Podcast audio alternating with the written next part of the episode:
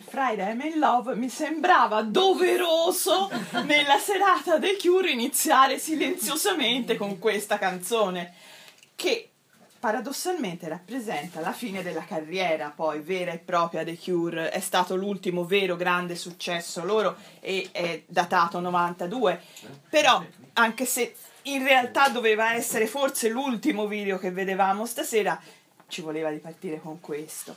Anche perché comunque è diciamo una delle canzoni più belle più siamo più affezionati dei Cure dove c'è veramente già mo- c'è tutta la loro storia.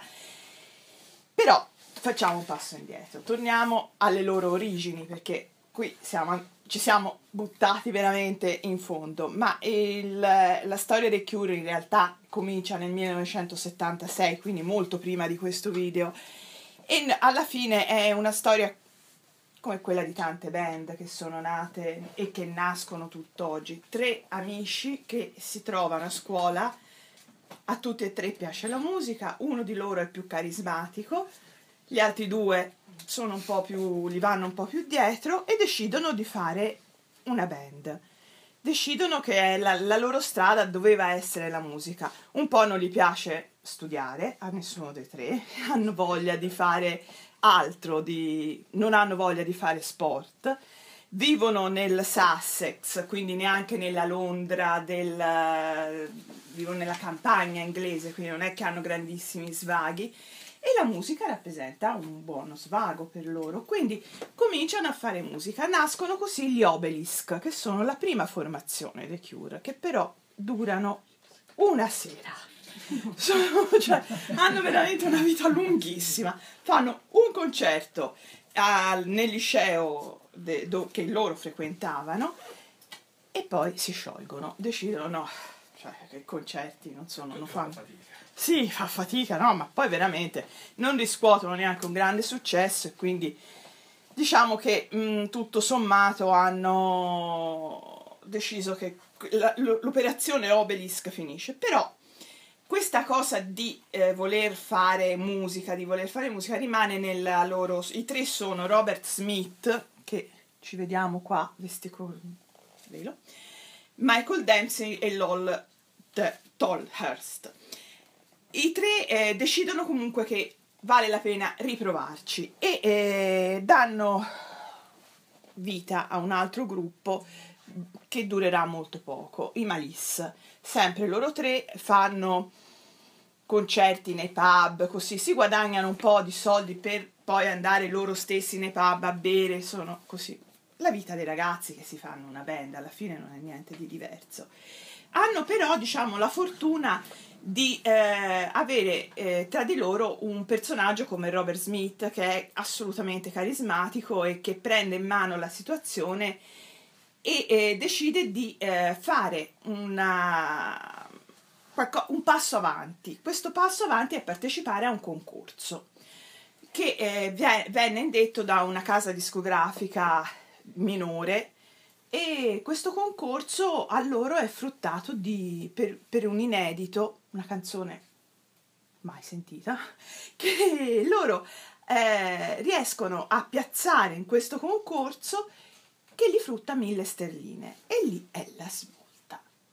Perché per loro queste mille sterline rappresentano l'opportunità di eh, comprarsi degli strumenti che prendevano a prestito da amici che avevano magari un po' presi di seconda, quinta mano, quindi si comprano la strumentazione e, e partono con la composizione, fanno delle loro canzoni, non vanno più di cover, non vanno più, ma provano a comporre loro. A quel punto eh, è, la è la loro grande occasione.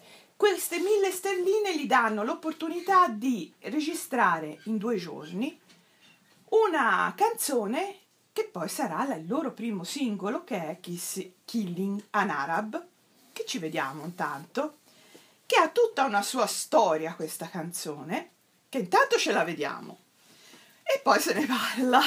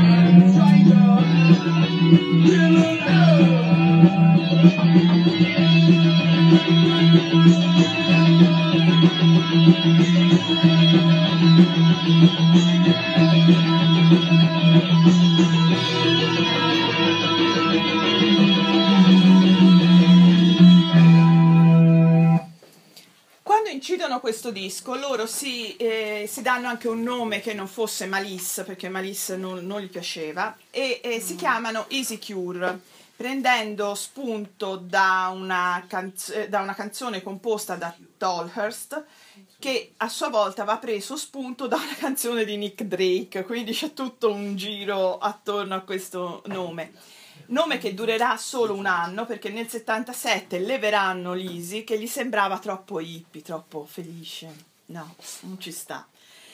Questa canzone è fondamentale per loro perché eh, da una parte è un grandissimo successo da subito, dove la eseguono, hanno un riscontro di pubblico molto forte. Risente in maniera forte delle influenze del punk, siamo nel momento dello scoppio del punk, siamo nel momento più importante, però al tempo stesso la rielabora, rielabora il punk, cioè questa canzone, anche se ripropone i canoni punk, li rielabora completamente e ci mette dentro eh, quei suoni più semplici, più facili, tipici della musica inglese, che la rendono una canzone che piace. Il problema viene su, dal fatto che la chiamano Killing an Arab. Da subito viene eh, tacciata di essere una canzone razzista che incita all'odio, alla violenza. In realtà non è così. In realtà è una canzone che parla del, del libro Lo straniero di Camus e non c'entra niente con l'idea di uccidere un arabo. Nel testo, basta prendere il testo, è proprio la trama del, della, della, seconda parte del libro, che se non avete letto vi consiglio perché è veramente molto bello, dove lui se ne sta sulla spiaggia con una pistola in mano, guardo il mare, guardo la sabbia, squadro con la canna della pistola l'arabo per terra. Vedo la sua bocca spalancata ma non sento nessun suono. Porta in musica quello che Camus ha messo in eh, parole nel libro. Certamente non è una canzone eh, facile, mm, non è una scelta casuale questa qui di Robert Smith che ama comunque la letteratura e che, i cui riferimenti letterari saranno sempre molto eh, presenti nelle sue canzoni. Chiaramente lui ha scelto questo libro perché in qualche modo ci si riflette nel, nell'estraneità del, del, protagonista, nel vedere questo morto per terra che lui ha ucciso e non sentire proprio nessun, nessun tipo di sentimento nei confronti né di eh, empatia né di dispiacere, così. Lui ha, eh, diciamo che la, la, sente come una cosa che in quel momento lo rispecchia, solo in quel momento, perché poi non sarà un tema che eh, vedremo che i Cure hanno dei temi che eh, si eh, ripetono sempre, questo no, lo abbandona, è una cosa che è proprio in questo momento. Certamente questa canzone, che non è mai mancata nei live, ha avuto un momento veramente buio che è stato dopo l'11 settembre. In America gli hanno praticamente proibito di eh, eseguirla dal vivo.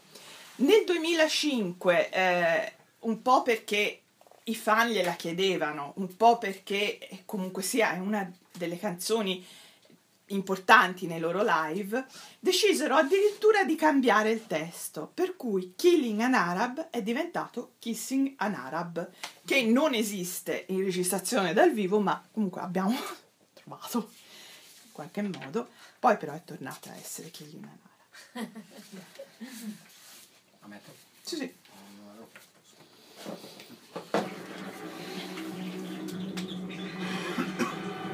Che è uguale, ne sentiamo proprio giusto un pezzettino per...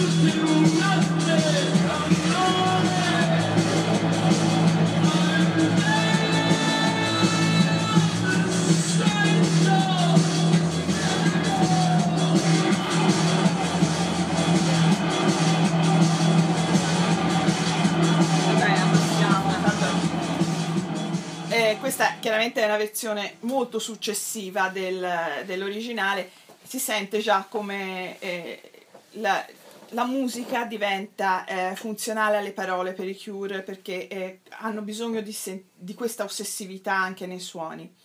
La B-side di questa eh, di Killing an Arab è un'altra canzone molto importante e possiamo dire che è una delle canzoni manifesto Ecco, qua invece troviamo veramente tutti i temi che eh, Robert Smith ama e che con la sua musica poi ci ha fatto amare alla fine.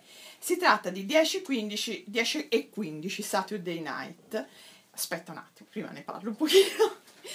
e, um, qui si parla già di claustrofobia, eh, si parla già di, del, dell'ossessione, delle, eh, delle, delle cose ossessive ti perseguitano e che si ripetono all'infinito. Nel, nel testo lui parla eh, di sabato notte e il rubinetto gocciola. Questa frase e il rubinetto gocciola lui la ripete per tutta la canzone. Sotto la luce artificiale me ne sto seduto sul lavandino del, della cucina e il rubinetto gocciola, gocciola, gocciola, gocciola, gocciola. Non è un caso questo, questa sua scelta, diciamo, semantica, sembra di andare a, a fare un'analisi difficile, però non è un caso, è il, questo suo ripetere eh, l'idea di una cosa fastidiosissima, perché credo che il rubinetto che gocciola sia una delle cose più fastidiose in assoluto. Il, modo, il fatto di ripeterlo sempre, alla fine dà anche a chi sente un senso di oppressione questo stesso senso di oppressione è sottolineato dal tipo di musica che accompagna l'idea del rubinetto che gocciola. E sono dei riff di chitarra che sono veramente eh, molto ripetitivi e giocano in, eh, diciamo in, in contrasto con il basso creando questa sorta di ciclo continuo. E alla fine questa goccia la sentiamo, cioè ci, ci opprime anche a noi che sentiamo la canzone, che ora sentiamo a questo punto.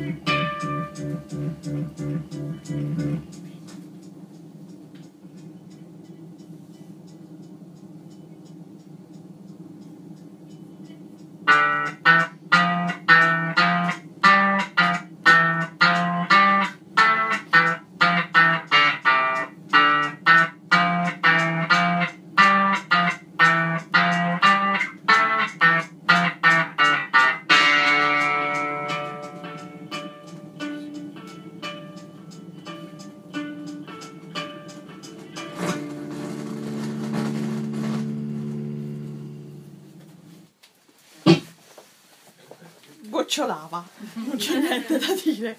L'altro tema che c'è in questa canzone, per cui viene considerata il manifesto The Cure, è il, la nostalgia per quello che poteva essere ma non è stato. Questa è un'altra cosa di cui Robert Smith è veramente, cioè, ci ha puntato su questa cosa. Nel testo si dice aspetto che, la, che il telefono suoni e mi chiedo dove sia stata, quindi c'è una persona che non si sa dove. Vabbè. E piango per ieri e rubinetto gocciola, gocciola, gocciola. È sempre così lui ha questa, eh, questo um, rimpianto per qualcosa che poteva essere e non è stato. È un tema che troveremo spesso e volentieri nelle sue canzoni. È un po' così, c'è, c'è, un po' rimpiange. Questo EP è importante, questo che riescono a, a, pubblicare grazie a queste mille sterline, perché contiene eh, i brani che poi saranno la base della loro carriera. Due li abbiamo visti, il terzo è Boys Don't Cry, che direi che non è una canzone da poco. Saranno poi i, i brani che faranno eh, diciamo, la, la parte del, del leone nella, nel, nel, primo LP che esce nello stesso anno dell'EP nel 79. E anche in Boys Don't Cry c'è di nuovo torna la nostalgia per un amore che è stato perso e, e, non, e, non, ritorna o non si spera che ritorni o non si pensa che ritorni e, e, e che, gli, che, gli, errori fatti in una qualsiasi storia, in questo caso d'amore, si pagano con la perdita della cosa che abbiamo, che, a cui tenevamo. Non è una visione ottimistica quella che ci fornisce Robert Smith, mai però del resto lui stesso eh, dice che eh, quando guardavo, in realtà quando preparavo questo incontro avevo cercato delle, eh, dei libri, che no, è normale cercare dei libri. Non ci sono molti libri che parlano di quello che Cure vogliono dire, ma ci sono molti libri che parlano della loro biografia. Allora mi sono messa a leggere i loro testi, così a leggere quello che loro avevano detto le interviste, mi sono vista interviste, letta interviste e le, e le frasi di, di, Robert Smith, così. una mi ha colpito particolarmente e anche sul sito dello Sky Stone e, e Robert Smith dice eh, io sono una persona, ve la, ve la cambio un po' perché non mi ricordo le parole esatte, sono una persona a cui piace sorridere, nella vita ho sorriso molto, ma non scrivo di quello e questo mi ha fatto venire in mente una cosa che avevo letto una vita fa in un, in un romanzo, che era eh, per chiudere una storia fatta con un diario eh, di mille problemi, così che era scritta come un diario. La chiusura di questo libro era e qui finisce il mio diario perché le persone felici non hanno storia. Alla fine è quello che ci dice Robert Smith. Lui non scrive delle sue cose positive, ci racconta sempre il lato negativo, forse perché è vero, perché le persone felici non hanno storia e allora lui ci fa entrare nel, in questo mondo abbastanza sempre piuttosto negativo. E anche in Boys Don't Cry si ha questa sensazione di, eh, di quello che va male, non, mai, non c'è mai una, un senso di positività. Lo stesso ritornello, che peraltro è una delle poche canzoni che ha un ritornello, perché poi loro distrutturano completamente le, la forma canzone strofa, strofa, ritornello, strofa, strofa, ritornello. Però qui c'è e dice perché i ragazzi non piangono, i ragazzi non piangono. Questa è una, eh, è una cosa che loro si portano dietro da quando erano a, scuola, così, no? Il fatto che i ragazzi devono, devono, devono sembrare comunque forti e lui... Eh, la, la soffre in, in, in abbastanza questa, questa, cosa perché la vede come una uh, forzatura rispetto a quello che invece è la vi- quello che gli propone la vita. La vita gli propone una storia eh, brutta, andata male, che non c'è la speranza di recuperare, perché questa poi è la cosa brutta della storia di Boys Don't Cry, e però non possono piangere. Quindi oltretutto devono perfino eh, eh, mettere sotto vuoto le loro emozioni. Quindi veramente una eh, cosa abbastanza... Una, un'atmosfera piuttosto cupa che è ben rappresentata dalla canzone che ci sentiamo. Che Marco.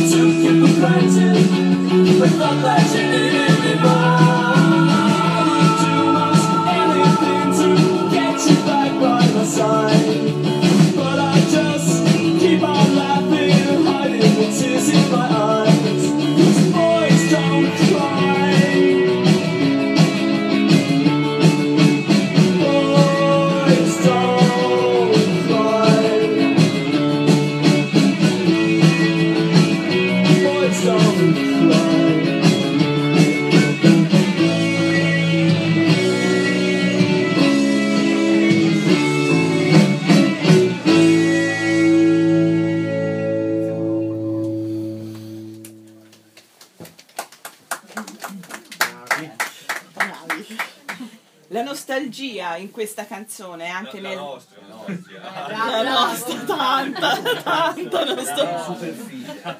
Tanta nostalgia. E- la. È anche nella musica comunque qui la nostalgia, perché in questa canzone eh, i Cure riprendono delle atmosfere che ricordano, che prendono ispirazione dagli anni 60, che per loro rappresentano l'età dell'innocenza del rock, cioè quando il rock era puro. Quella purezza che non può tornare, perché sempre quel che è passato non torna e la loro nostalgia per quella- quel tipo di musica la trasformano in Boys Don't Cry. Adesso abbiamo però un bel po' di materiale, no? Quindi hanno lavorato, hanno composto e hanno messo insieme un certo numero di canzoni per cui possono finalmente far uscire il primo album ed è eh, Three Imaginary Boys. Questo album ha una storia un po' particolare. Ehm, quando esce viene praticamente rinnegato da Robert Smith, il quale dice no, non è all'altezza di quello che noi siamo, non è venuto bene, non lo rinnega. Però nonostante lo rinneghi, quasi tutte le canzoni poi vengono riproposte regolarmente dal vivo perché sono i pezzi forti della loro carriera. Quindi ha una storia un po' così. Il, ehm, diciamo che non è particolarmente interessante come album perché quello che era interessante era già uscito prima, erano queste tre canzoni qui.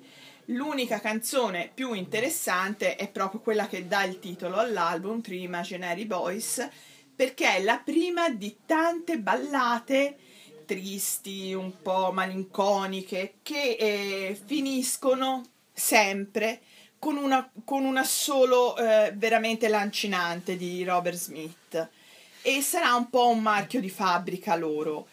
Quindi diciamo che l'in- l'interesse è perché raccoglie quello che c'è stato prima e perché c'è questo primo esempio di, di ballata che noi ci sentiamo volentieri, magari forse non tutta, perché se no non ce la facciamo, però magari un pochino un'ascoltatina gliela diamo, dai. This is for three imaginary boys.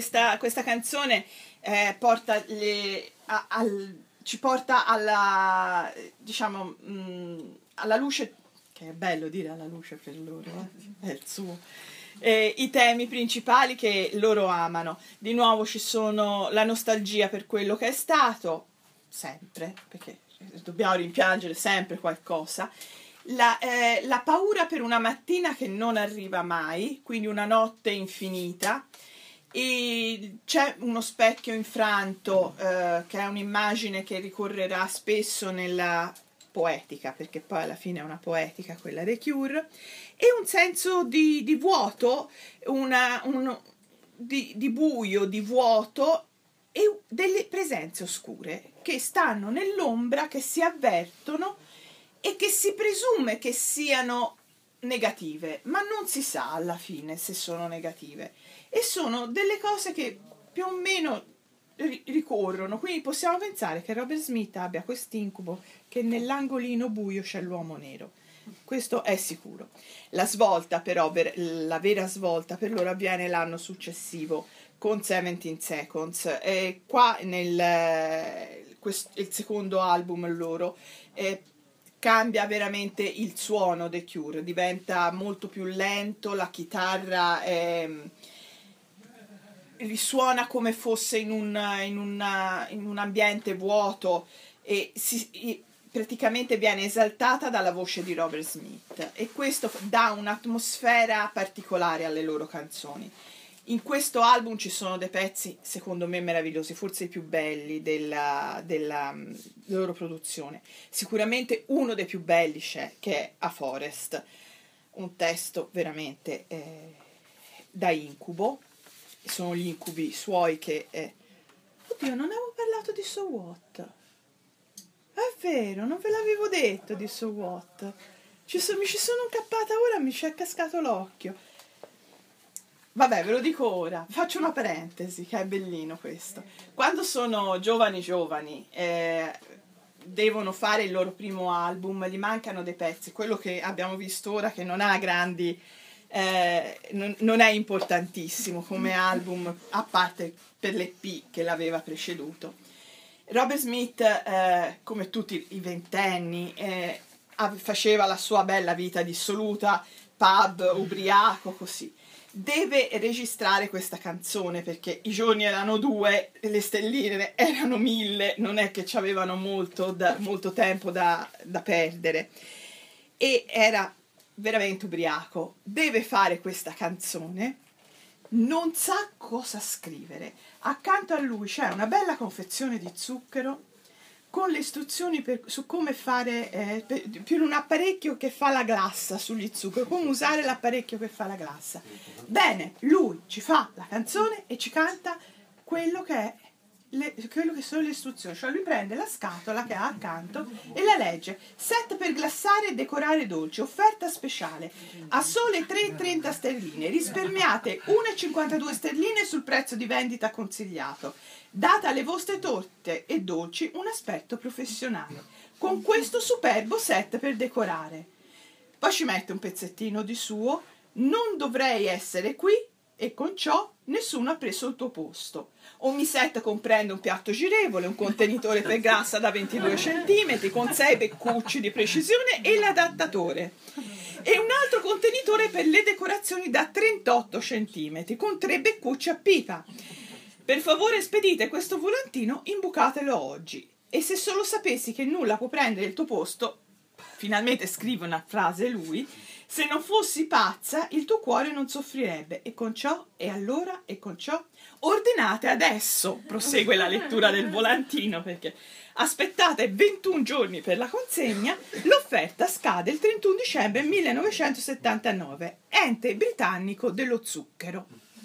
Sentiamocene un pezzettino proprio perché insomma, questo è un testo quantomeno originale, però insomma, meritava la citazione. Let's hope I don't remember this one.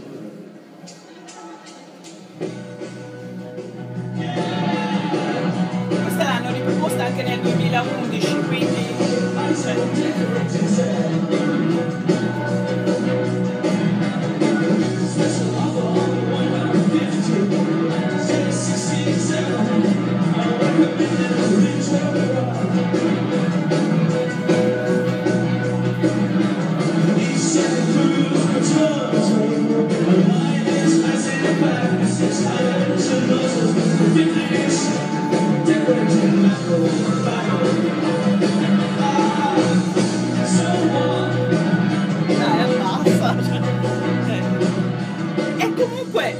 comunque dimostra comunque una, versati- una versatilità non da poco, perché riuscire a adattare una, eh, una canzone, una, delle istruzioni a una canzone non è roba da poco. A volte si dice quando uno non diciamo la voce potrebbe cantare anche l'elenco. L'elenco del telefono, lui l'ha fatto, lui l'ha fatto, cioè, non- cioè, veramente l'ha fatto perché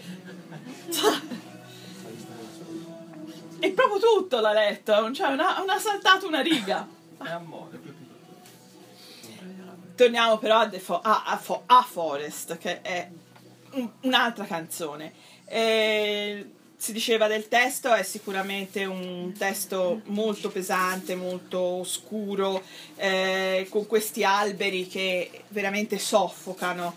E la, la cosa, diciamo, bella per me di questa canzone è che un testo sinistro come quello della canzone è in assoluta sincronia con la musica che è altrettanto sinistra che ha una, eh, un, diciamo, un coordinamento tra basso e chitarra che dà questo senso di oppressione che, si- che lui racconta a parole lo trasporta anche nella sua chitarra. Questa chitarra che sembra veramente attorcigliarsi come gli alberi che ci vogliono soffocare, fino ad arrivare poi al- in fondo alla canzone al basso che eh, veramente sembra un battito di un cuore e è veramente la musica qui veramente si eh, sposa con le parole in maniera perfetta. Io direi di sentircela proprio senza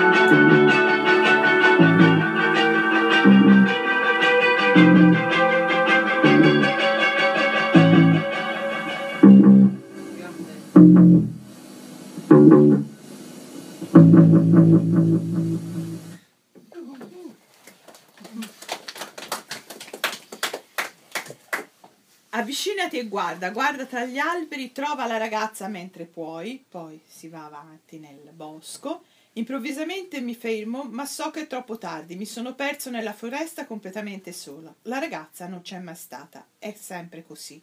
Corro verso il nulla, ancora, ancora, ancora. Queste sono, eh, diciamo, le... ehm, intanto sappiamo che è un sogno, ce lo immaginiamo comunque da quello che lui, da come lo- ce, lo impo- ce lo imposta e il, il se- il senso della sua, del- di quello che ci racconta è un senso for- di impotenza.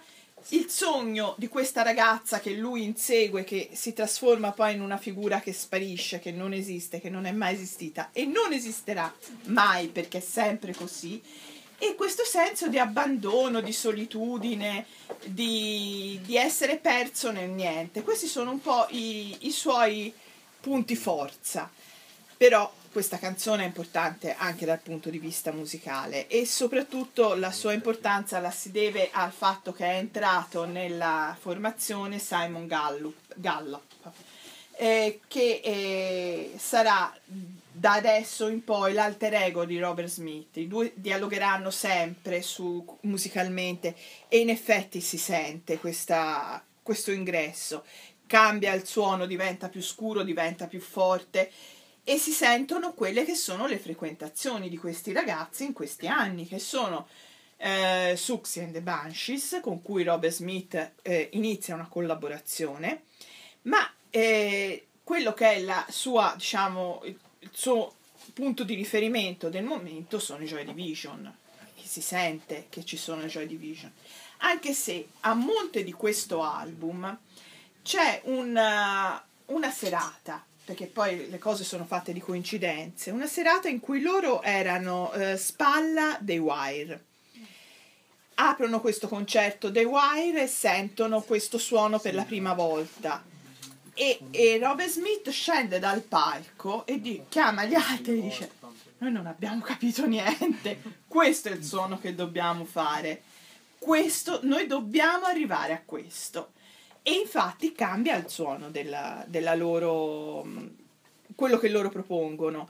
Forse eh, si sente ancora meglio nella prossima canzone che non è una delle canzoni più famose però è una bella canzone che peraltro trae la il suo spunto da un altro dei punti di riferimento letterari che ha Robert Smith, che è un divoratore di libri, ed è Kafka, è un racconto di Kafka portato in eh, musica, ed è At Night. You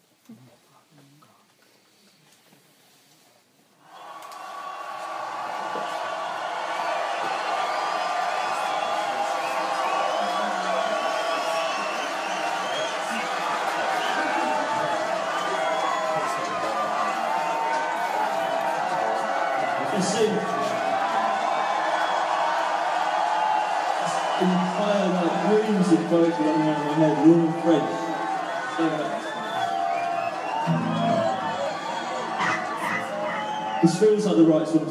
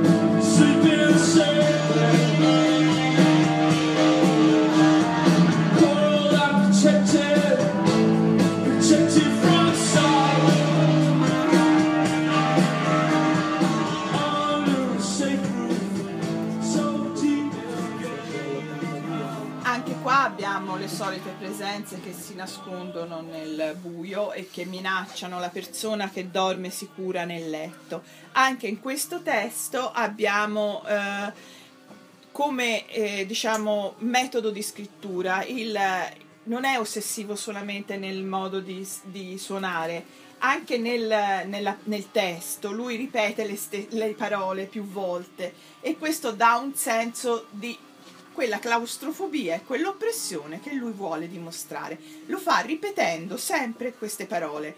Finisce una stofa dicendo eh, guardo le ore passare, guardo le ore passare, le ore passare, le ore passare e lo ripete tre volte. Ci deve essere qualcuno nell'ombra sempre, quello ce l'abbiamo. Ce ripete quattro volte. Quindi lui ha questo modo eh, di, eh, di opprimerci anche con le parole, che non è una cosa che si trova eh, facilmente. In, ehm, diciamo, questo album mette le basi per quello che sarà il terzo LP dei Cure, che sarà quello forse mh, diciamo un pochino più maturo come suono, che è Fate. E mh, quello che forse eh, risente anche maggiormente dell'influenza dei Joy Division, perché è- è- ne risente pesantemente. È un album caratterizzato da brani molto lunghi che spesso hanno uno sviluppo lento, mh, dei toni abbastanza solenni e ehm, contrappongono le tastiere al basso a sei corde che arriva per la prima volta sul palco dei Cure e che comunque ne sarà un tratto distintivo poi del suono di qui in avanti. Il, il singolo che esce da questo album, Primary, è mm, significativo per queste, mh, per queste innovazioni, però a noi non ci interessa perché le canzoni belle sono quelle dove dominano le tastiere in questo album. E sono due canzoni che hanno, eh, diciamo che sono diventate veramente delle, delle icone. E sono All Cats Are Grey e The Funeral Party. Sono eh, quelle che hanno, diciamo, eh, definito, i, messo i Cure in ambito gotico. Fino a ora erano scuri, erano dark, eh. con queste ha- li hanno catalogati nell'ambito gotico, anche se è una catalogazione che gli sta stretta, secondo mio, ma anche di altri critici, parere, non solo mio, perché il mio sarebbe veramente poco. Eh, tra l'altro sono canzoni che hanno veramente fatto mm, una discreta, discreta storia e, e sono stati scelti anche per film importanti anche molti anni dopo la loro uscita. Quello che vediamo ora, All Cats Grey, tra l'altro è stata la canzone dei titoli di coda scelta da Sofia Coppola per Maria Antoinette.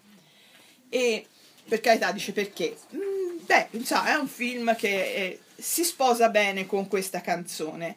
Anche qua abbiamo eh, sempre le- i soliti temi che si ripetono, eh, l'incubo, la claustrofobia, ancora delle oscure presenze che si scelano nella notte e che minacciano i presenti. Ma fondamentalmente è appunto eh, questo, questo suono che si ancora si incupisce ancora di più. Sentiamo il Cazzar Grey.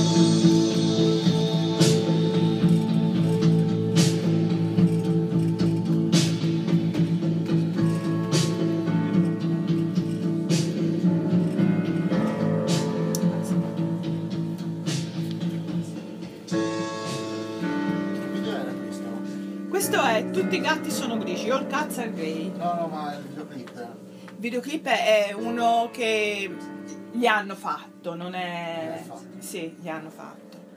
Non avevo mai pensato che mi sarei trovato a letto tra le pietre. Le colonne sono tutti uomini che vogliono solo schiacciarmi.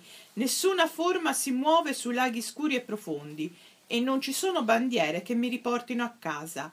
Nelle, gra- nelle grotte tutti i gatti sono grigi. Nelle grotte le trame mi ricoprono la pelle.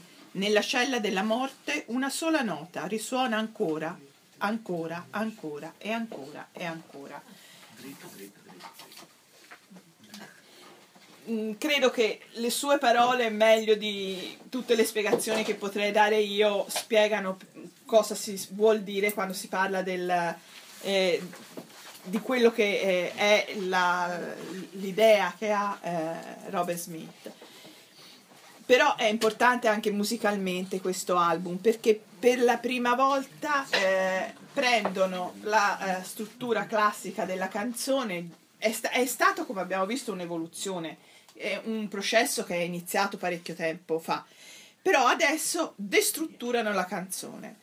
Si parte con una lunga eh, introduzione musicale, molto lunga, un testo breve che non è più strofa, strofa, ritornello, strofa, ritornello, ma è un testo, una piccola poesia poi alla fine, e una coda lunghissima.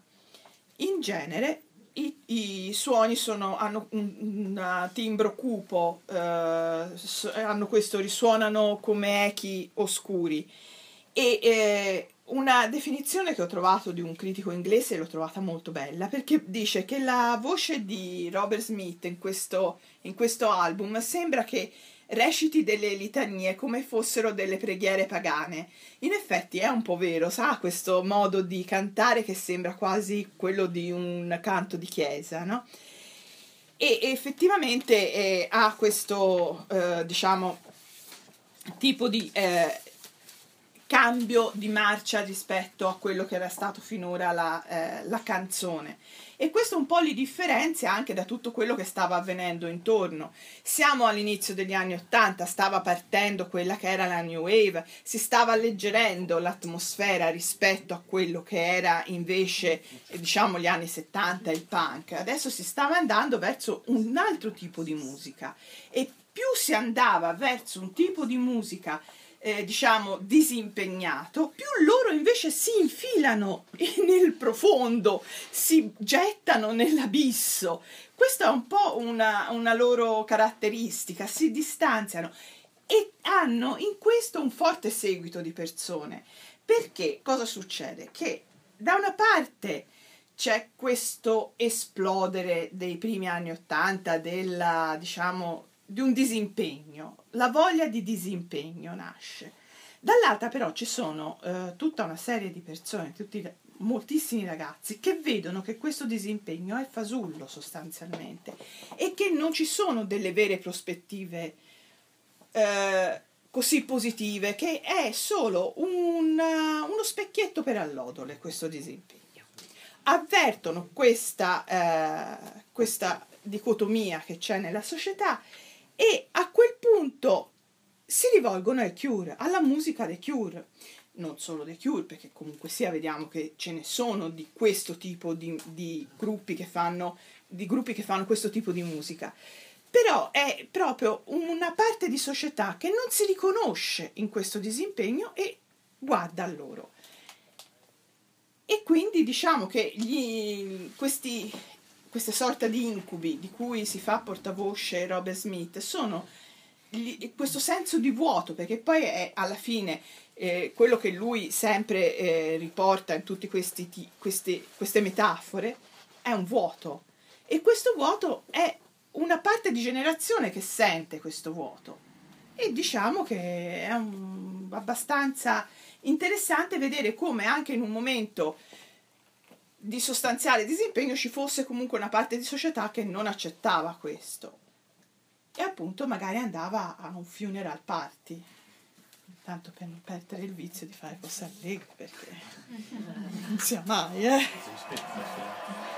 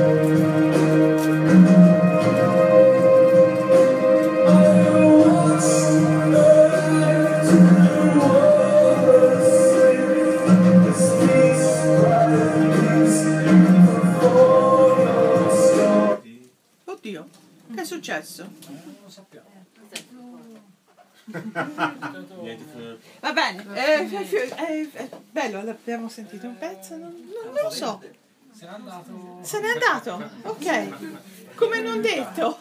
Cioè, ci è- ci è piaciuto, vero? Cioè, bello. Era veramente un grande video questo. Vabbè, comunque. Eh? Ma e c'è tutto? Eh sì, però non so come mai schizzato lì. Boh, proviamo. 4,46. Un segno. Proviamo, se no. Possiamo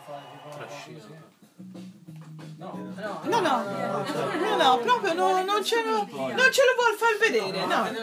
Marco non sta dicendo la verità. No, no, no, no, in realtà sono collegate le due canzoni e questa versione qui c'è la coda di Diciamo che non ti piace, dai Marco. Vabbè, dai, va bene. Senti, facciamo che The Funeral Party l'abbiamo visto, andiamo avanti, tanto ce n'è anche troppe da vedere.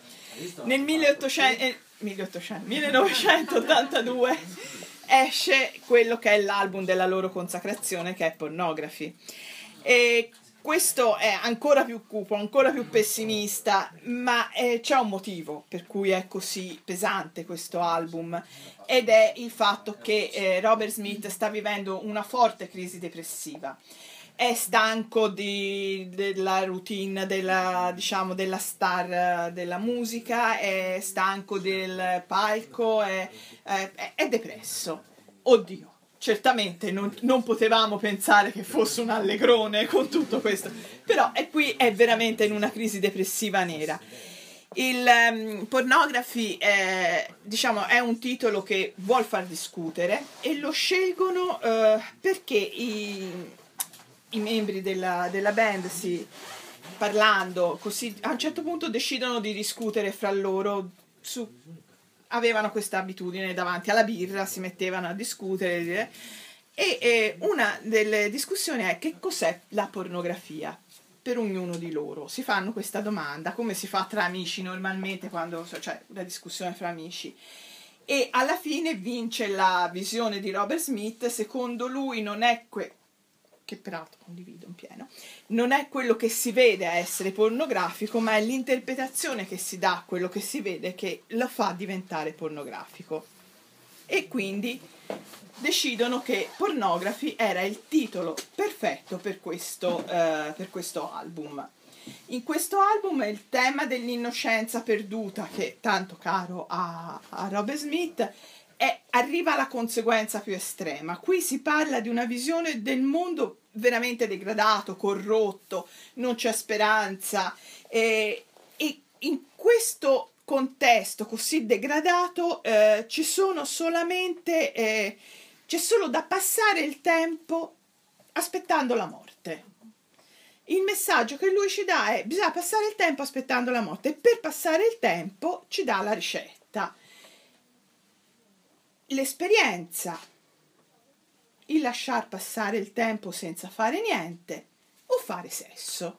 Sono le tre cose che lui indica come eh, diciamo, possibilità per passare. Può scegliere fra queste tre. Sì, penso che. chissà perché. E, e questa è, cioè, chiaramente è una, è una visione molto pesante che ha della realtà in questo momento e- ed è appunto quella mancanza, lui sente quella mancanza di prospettiva che si diceva prima. Ha cominciato a avvertirla eh, fin agli, eso- agli esodi degli anni Ottanta e lui sempre più si eh, butta in questo vuoto sente una società vuota, una società senza valori, una società senza prospettive e quindi si lancia in questa, eh, in questa depressione. Nell'83 però arriva una vera svolta alla carriera. Perché? Perché decide che deve in qualche modo allontanarsi da essere quello sotto i riflettori. E per, però allontanarsi sì, ma solo fino a un certo punto. E va a fare un tour come chitarrista dei Suxy and the Banshees. Perché lui dichiara voglio fare solo il chitarrista per un po'. Intanto ci mette il per un po' che prelude a dire poi ritorno, eh? Non vi state tranquilli che poi ci ritorno davanti all'asta del microfono però per un po' vuole stare lontano da essere lui il centro dell'attenzione. Dall'altra parte, eh, però, eh, siccome sì, va bene, però il successo poi non è che fa schifo a nessuno, eh, neanche se siamo depressi, neanche se siamo oscuri. Il, eh, decide che è il caso di dare un, una giustatina al suono dei, dei Cure perché così forse è un pochino troppo depressivo, troppo scuro e che forse questo alone di, eh, di pesantezza che la, ba- la, band si sta portando dietro dal, da pornografi e, e forse anche da prima, tutto sommato non gli sta giovando e allora bisogna un pochino alleggerire. Chiamato uh, a aiutarli in questo è un grande, secondo me, che è Tim Pope, che è quello che gli farà da, da ora in poi la regia di tutti i video.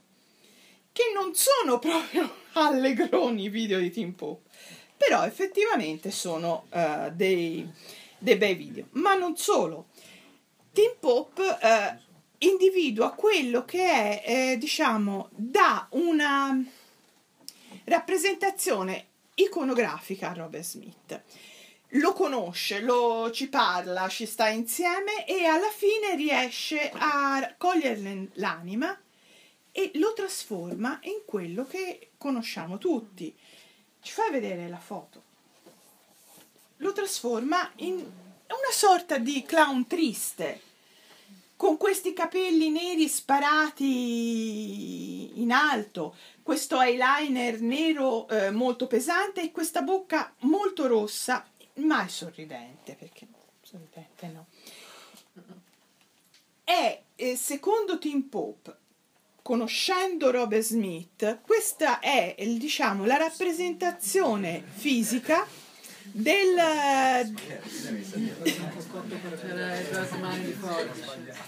è, è la rappresentazione eh, iconografica di questo vuoto che c'è negli anni Ottanta.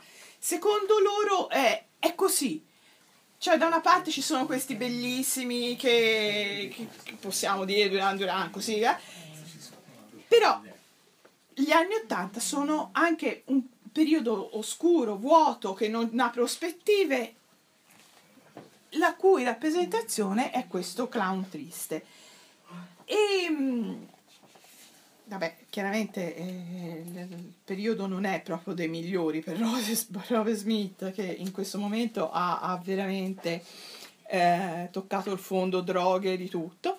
Però va bene, comunque sia, eh, riescono a, a creare questa immagine che diventa vincente, talmente vincente che poi viene ripresa e appunto lui, Edward Mani di Forbish, che abbiamo, eh, cioè che è chiaramente ispirato a, a Robert Smith e l'altro eh beh, eh beh, Sean Penn nel- ne- nel- nei panni di La Cheyenne. eh, c'ha proprio lo sfondo rosso come sì, sì, come l'altra foto, cioè proprio è, è- è l'iconografia di questo, di, questa, di questo tipo di rockstar, una rockstar abbastanza, diciamo, il, il- il lato oscuro della rockstar, forse, forse il lato oscuro della rockstar, non, non quella bella che sta sul palco, ma quella che fa più pensare alle cose eh, tristi della, della vita. Il, il grande successo per loro arriva con The, Po- The Top del 1984, che forse è anche il lavoro più eclettico dei Cure, mentre The Head on the Door dell'85 è il primo successo commerciale della band, eh, che adesso è composta anche da, mm, oltre che da, eh, dai soliti tre, anche da Williams alla, a- alla seconda chitarra. Sono degli album che sono eh, abbastanza musicalmente sospesi, hanno echi psichedelici, echi degli anni 60, interessanti e soprattutto, diciamo, eh, importanti per alcune canzoni che sono diventate dei classici. Ehm, anche per dei riferimenti letterari che lui al solito eh, ci porta. Non la sentiremo, comunque per esempio The Birdman Girl è, è tratta eh, come tema, è tratta dalla poesia Love in the Asylum di Dylan Thomas.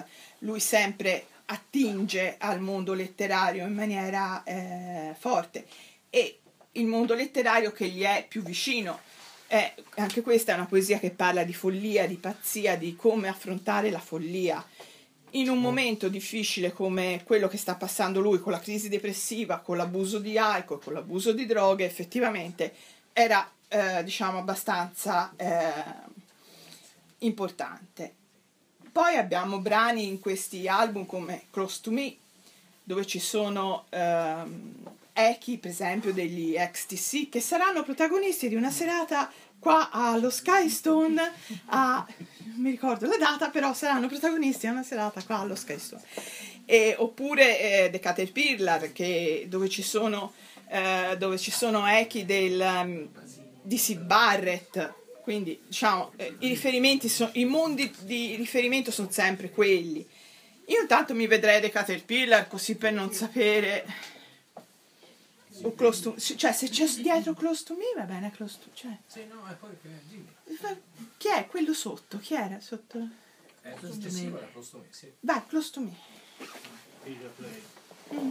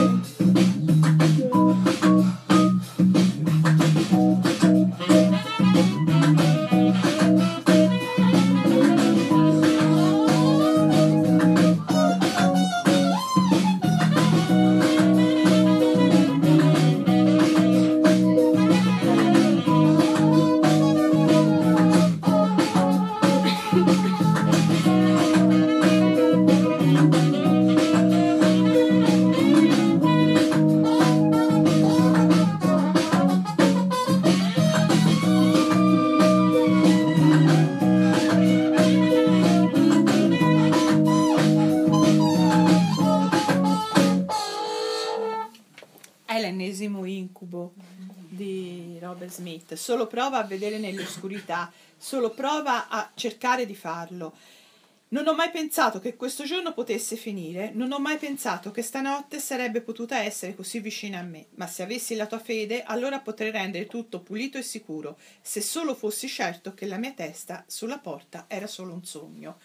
Di nuovo, le sue parole parlano meglio di qualsiasi tipo di, eh, di spiegazione che posso dare io. Eh, il senso di oppressione, l'incubo, il fatto che le notti non finiscono mai e il giorno non arriva mai. Metafora per dire che comunque sia siamo in un buco profondo e non si vede la luce. Mm, Quello che dà il senso di claustrofobia chiaramente qui è questo video, il, diciamo, è l'apoteosi della claustrofobia. Però c'è una curiosità su questo video che è carina. Eh, quando è uscito le eh, televisioni musicali americane, MTV sostanzialmente, eh, lo censurarono e non lo fecero vedere per parecchio tempo perché avevano paura che incitasse al suicidio i più giovani. Cioè, io ora, sinceramente, che la gente porti su una scogliera l'armadio per poi buttarsi di sotto, la vedo difficile, però gli americani ebbero questa paura e censurarono questo video. Poi dopo, per fortuna, sono ritornati alla ragione e hanno deciso che non era il caso di... eh, Tra l'altro è, un- è geniale, ci penso adesso, cioè quasi quasi lo faccio domani, cioè nel senso che buttarsi dentro un armadio ti dà l'impressione di, cioè, sì, beh, protetto, poi muori, però non è come andare contro gli scogli Sì, direttamente certo, con la sì, sì, testa. non, non ve- sì, però voglio dire, picchi la testa nella... Si sfracellano, ci affogano, non è. Sì, Insomma, È geniale, geniale. Sì, per- Io penso che, che, che potresti... in quella maniera. Sì, se un domani dovessi suicidarmi lo mettere... Io no, perché sinceramente portare... il- Sì, è quello, ma Sì. l'Ikea te lo monti direttamente sulle scoglie. Sì, dopo due anni ti trovano cioè. ancora lì con la brucola che cerchi di montare, però va bene, intanto sono passati due anni, ci hai ripensato. Però va bene. Ci ripensi. Ci ripensi. Sì, nel frattempo ci hai ripensato. Dice, ma sai che c'è? No, diavolo, resto in vita. Cioè, perché a questo punto. Comunque eh, eh, i temi sono ancora quelli. Non solo, ma in questo album appare The eh, Caterpillar che apre una piccola serie di due o tre canzoni dove eh, il senso di ribrezzo, il senso di eh, la, la cosa che prima per esempio era la foresta, quello che fa paura diventano gli insetti. In questo caso è la crisalide di farfalla, la stessa farfalla che per molti è una- un animale che fa paura. A me piace, però eh, fa- c'è anche chi ha paura delle farfalle e, e queste. e- però eh, la farfalla di, mm, di Robert Smith non è effettivamente la leggiada farfallina colorata che vola di fiore in fiore e porta la primavera. Ci dice che tu sei bellissima, ardi nella mia, mia testa, mi catturi ipnotizzato, sono ipnotizzato e le tue fiamme mi baciano e sono morto. E insomma, non è proprio. Però ce la vediamo perché è un- bellissima, una bellissima canzone e un bellissimo video, peraltro, che bene rende l'idea di questa eh, farfalla. Una, una cosa sui video più o meno dei, eh, dei Cure, sia i primi che poi quelli dopo, quelli ufficiali, sono sempre colorati. Non, so, non c'è mai, anche abbiamo visto Friday I'm in Love, non è un video scuro alla fine, anche questi non sono video, non, non hanno questo senso di pesantezza. Lo stesso eh, Me è vero che è, è claustrofobico, eccetera, però è molto bello, cioè con questo suonare il pettine, con questo... eh, cioè non, non sono video che danno angoscia alla fine. Penso sia proprio un po' anche la cosa che attrae le Cure, no? Sì, c'è questa c'è questo sempre- struggente, struggente, però i alla fine- son- anzi la musica no, a volte ora Sì, è evoluta. eh, sì, però anche qui la sentiamo- i testi sono devastanti, però adesso sentiamo, la Esatto. musica si è alleggerita, comunque E- sia si è alleggerita. sono sempre stati colorati. E loro sono sempre stati colorati. Lo Sì. stesso Robert Smith è colorato, non è, eh, non è uno. Colorato di nero, insomma. Sì. no, vabbè, le labbra. Sì, no, però ha questo molto bianco in viso, ha questi contrasti Sì, forti, sì, sì, però. Ma è penso sia un Eh, proprio sì. una caratteristica È, loro. è dei- proprio la loro caratteristica di cercare sempre questi contrasti. Quindi dei caterpillar ce lo vediamo, così un po' di farfalle. Here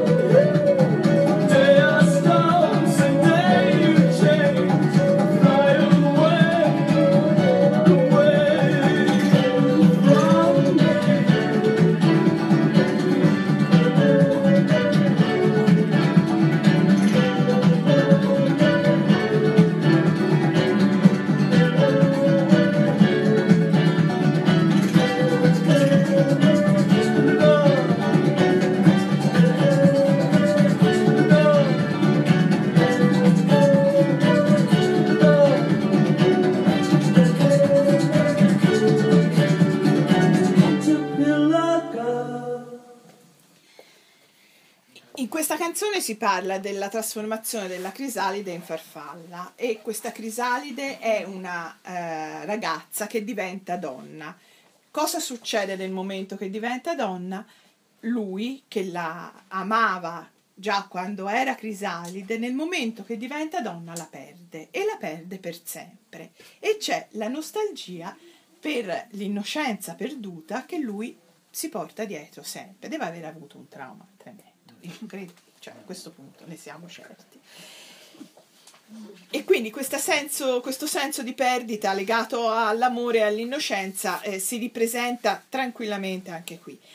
Ci si avvia purtroppo verso la fase calante della, della carriera. Siamo nell'87 e con- diciamo, no, per ora siamo sempre, sì, però siamo in fondo. C'è più due, due album. Dici poco. Sì, no, no, due album importanti, però siamo purtroppo, diciamo, agli ultimi sprizzi di questa band, veri sprizzi. Nell'87 esce Kiss Me, Kiss Me, Kiss Me, Kiss Me, eh, che, ne- che porta nel- nella band Paul Thompson, il chitarrista, e effettivamente eh, questo dà un ulteriore impulso al suono della band, un suono che si è alleggerito parecchio e che porta all'interno inf- le influenze più disparate. Abbiamo sentito anche in questa canzone, si comincia a contaminare il suono dei Cure, non è più il suono cupo, eh, basso, chitarra e batteria che si ripeteva ossessivamente. Adesso è un suono più allegro, più leggero, ma questo non toglie niente ai testi che lui ehm, porterà.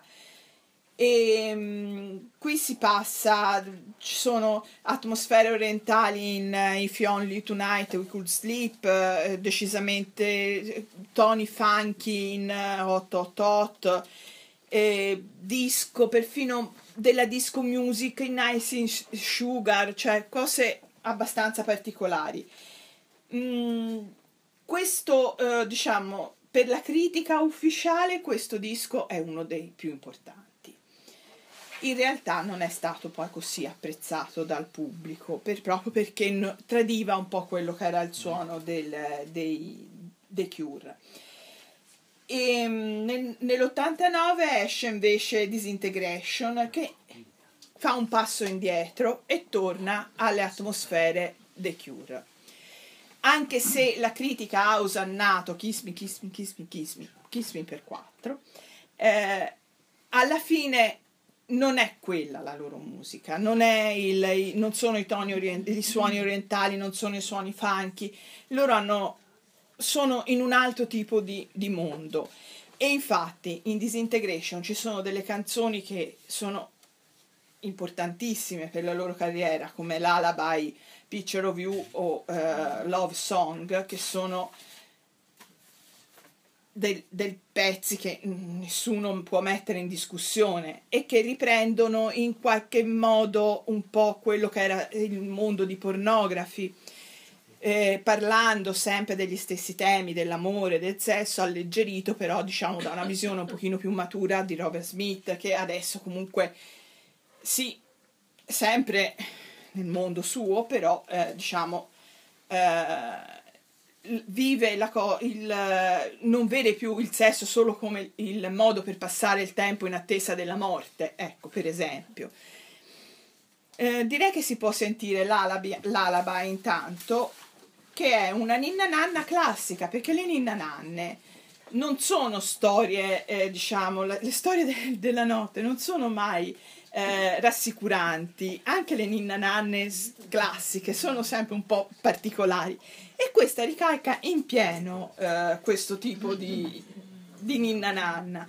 Cercando la vittima che rabbrividisce nel letto, ricercando la paura nella disperazione crescente e di colpo un movimento nell'angolo della stanza e non posso farci niente, quando impaurito capisco che stasera sono la scena dell'uomo ragno. Però-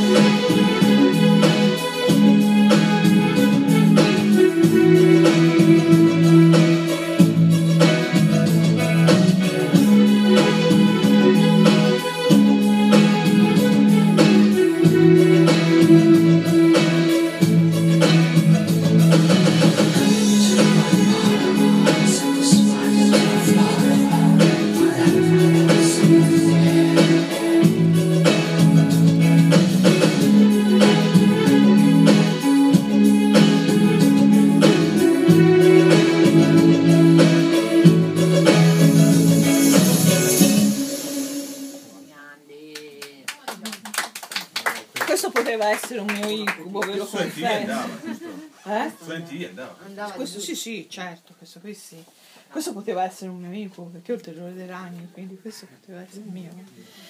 Comunque eh, ritornano esattamente tutti i temi che gli sono cari, ritorna la musica che gli è cara, non torna la, la struttura della canzone che lui ormai ha decisamente cambiato e non torna più indietro all'idea della strofa e mh, porta avanti invece questo eh, diciamo eh, suono eh, che ritorna un po' verso il cupo. Il, il basso a sei corde che eh, abbiamo visto entrare al- all'inizio della carriera qui diventa di nuovo ritorna a essere protagonista. Era, è andato un po' indietro non si sentiva più come suono principale invece qua ritorna a essere protagonista. In particolare la- una delle canzoni diciamo più interessanti di questo album è Picture of You che è una- un vero dia- è un dialogo interiore di mm, Robert Smith nel, eh, con se stesso su eh, diciamo i, i suoi le sue cose eh. la nostalgia dell'amore l'amore perduto che non ritorna e non ritornerà mai più quello che è interessante è il fatto che questa, eh, questa diciamo sono i soliti temi dell'inizio interpretati con una musica che si affaccia verso gli anni 90. È cambiata la, la musica, lui è, è evoluto musicalmente e eh, ha ripreso quello che di buono c'era nel, sua, diciamo, nel- nei suoi suoni, e cioè un riff ipnotico di chitarra che accompagna questo, questo testo ancora una volta piuttosto, eh, diciamo, importante, dove lui ripete più volte, eh, parla chiaramente sempre di una persona che ha perso, di una persona che eh, sarebbe stata la sua, eh, la sua amata e non lo è stata, e, e inizia ogni strofa con ti ricordo, perché eh, ha un rimpianto nei confronti del passato e ehm, fino eh, parte dall'inizio, da quando la conosce, fa proprio tutta la storia, fino ad arrivare al- all'epilogo che è eh, la tomba di questa donna. Eh, ti vedo bianca come, eh, come dice, aspetta, eh, trasforma eh, l'amata in bianca pietra. Picture of you.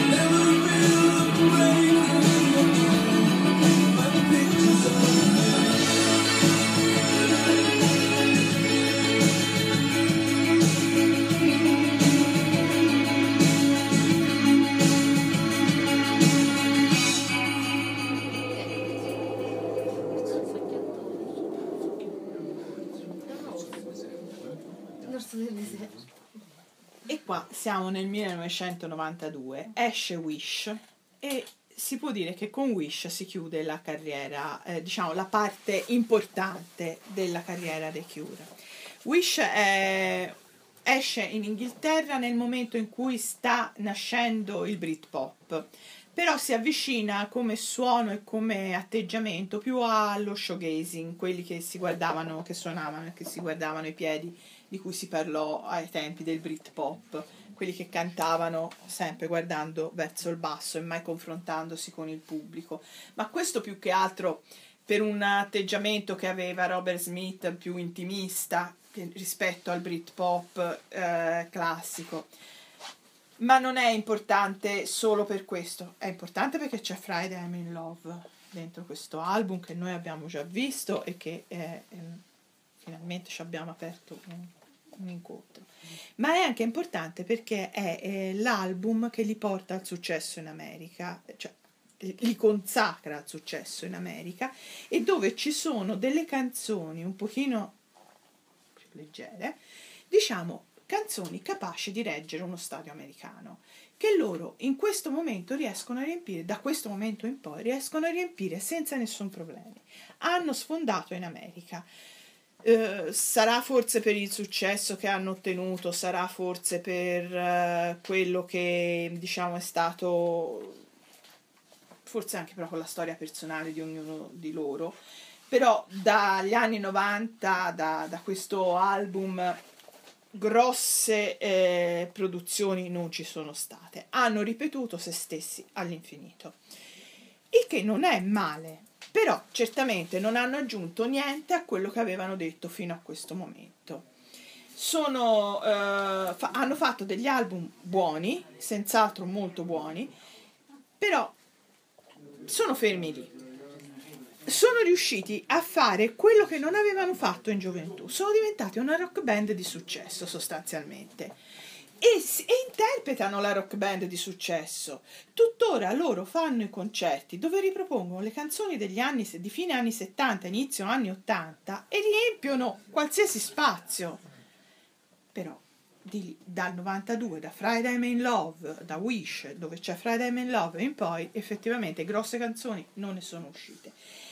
C'è stato un momento nel 2008 in cui sono- hanno fatto un piccolo passettino, non so dirvi se avanti o indietro, comunque sono tornati un po' ai loro suoni e hanno, mh, li hanno un pochino, eh, diciamo, reinterpretati. E qui arriviamo alla fine del nostro incontro, così non vi addormentate. E, mh, diciamo che eh, l'album The Cure è stato quello che è spiccato in questa, produ- in questa ultima parte della produzione. E ci sono canzoni effettivamente interessanti come quella che vediamo che è Labyrinth che eh, porta per la prima volta nel suono dei Cure dei suoni du- duri eh, che si possono avvicinare a Nine Inch Nails, a cose, a produzioni di questo genere. Di qui in poi eh, non è che ci sono state grosse cose, fanno dei live e, e ripetono se stessi. Il perché Robert Smith abbia scelto di fare la rockstar eh, che invecchia sul palco, sinceramente non ci è dato di saperlo, però in questo momento incarna forse un po' questo, forse un po' anche. Modo sospetto anch'io. Sì, cioè sta incarnando un po' il... No, no, lui ha detto il mutuo. Potrebbe essere, potrebbe, ecco, il mutuo, la- eh, le bollette da pagare, queste cose effettivamente non dovrebbero avere, però sostanzialmente non dovrebbero avere questo problema. Vai, dipende da come. Certo. Beh, certo, magari un mutuo cinquantennale, sai. Sono concerti di tre ore. Sì, sì. No, non come quelli. No, è un mutuo notevole. mutuo. Ci vediamo come ultimo video della, eh, The Labyrinth, che è una delle, una delle ultime canzoni interessanti che hanno fatto uscire e che ci congeda da- dal nostro viaggio nel mondo dei Cure. Grazie. Tell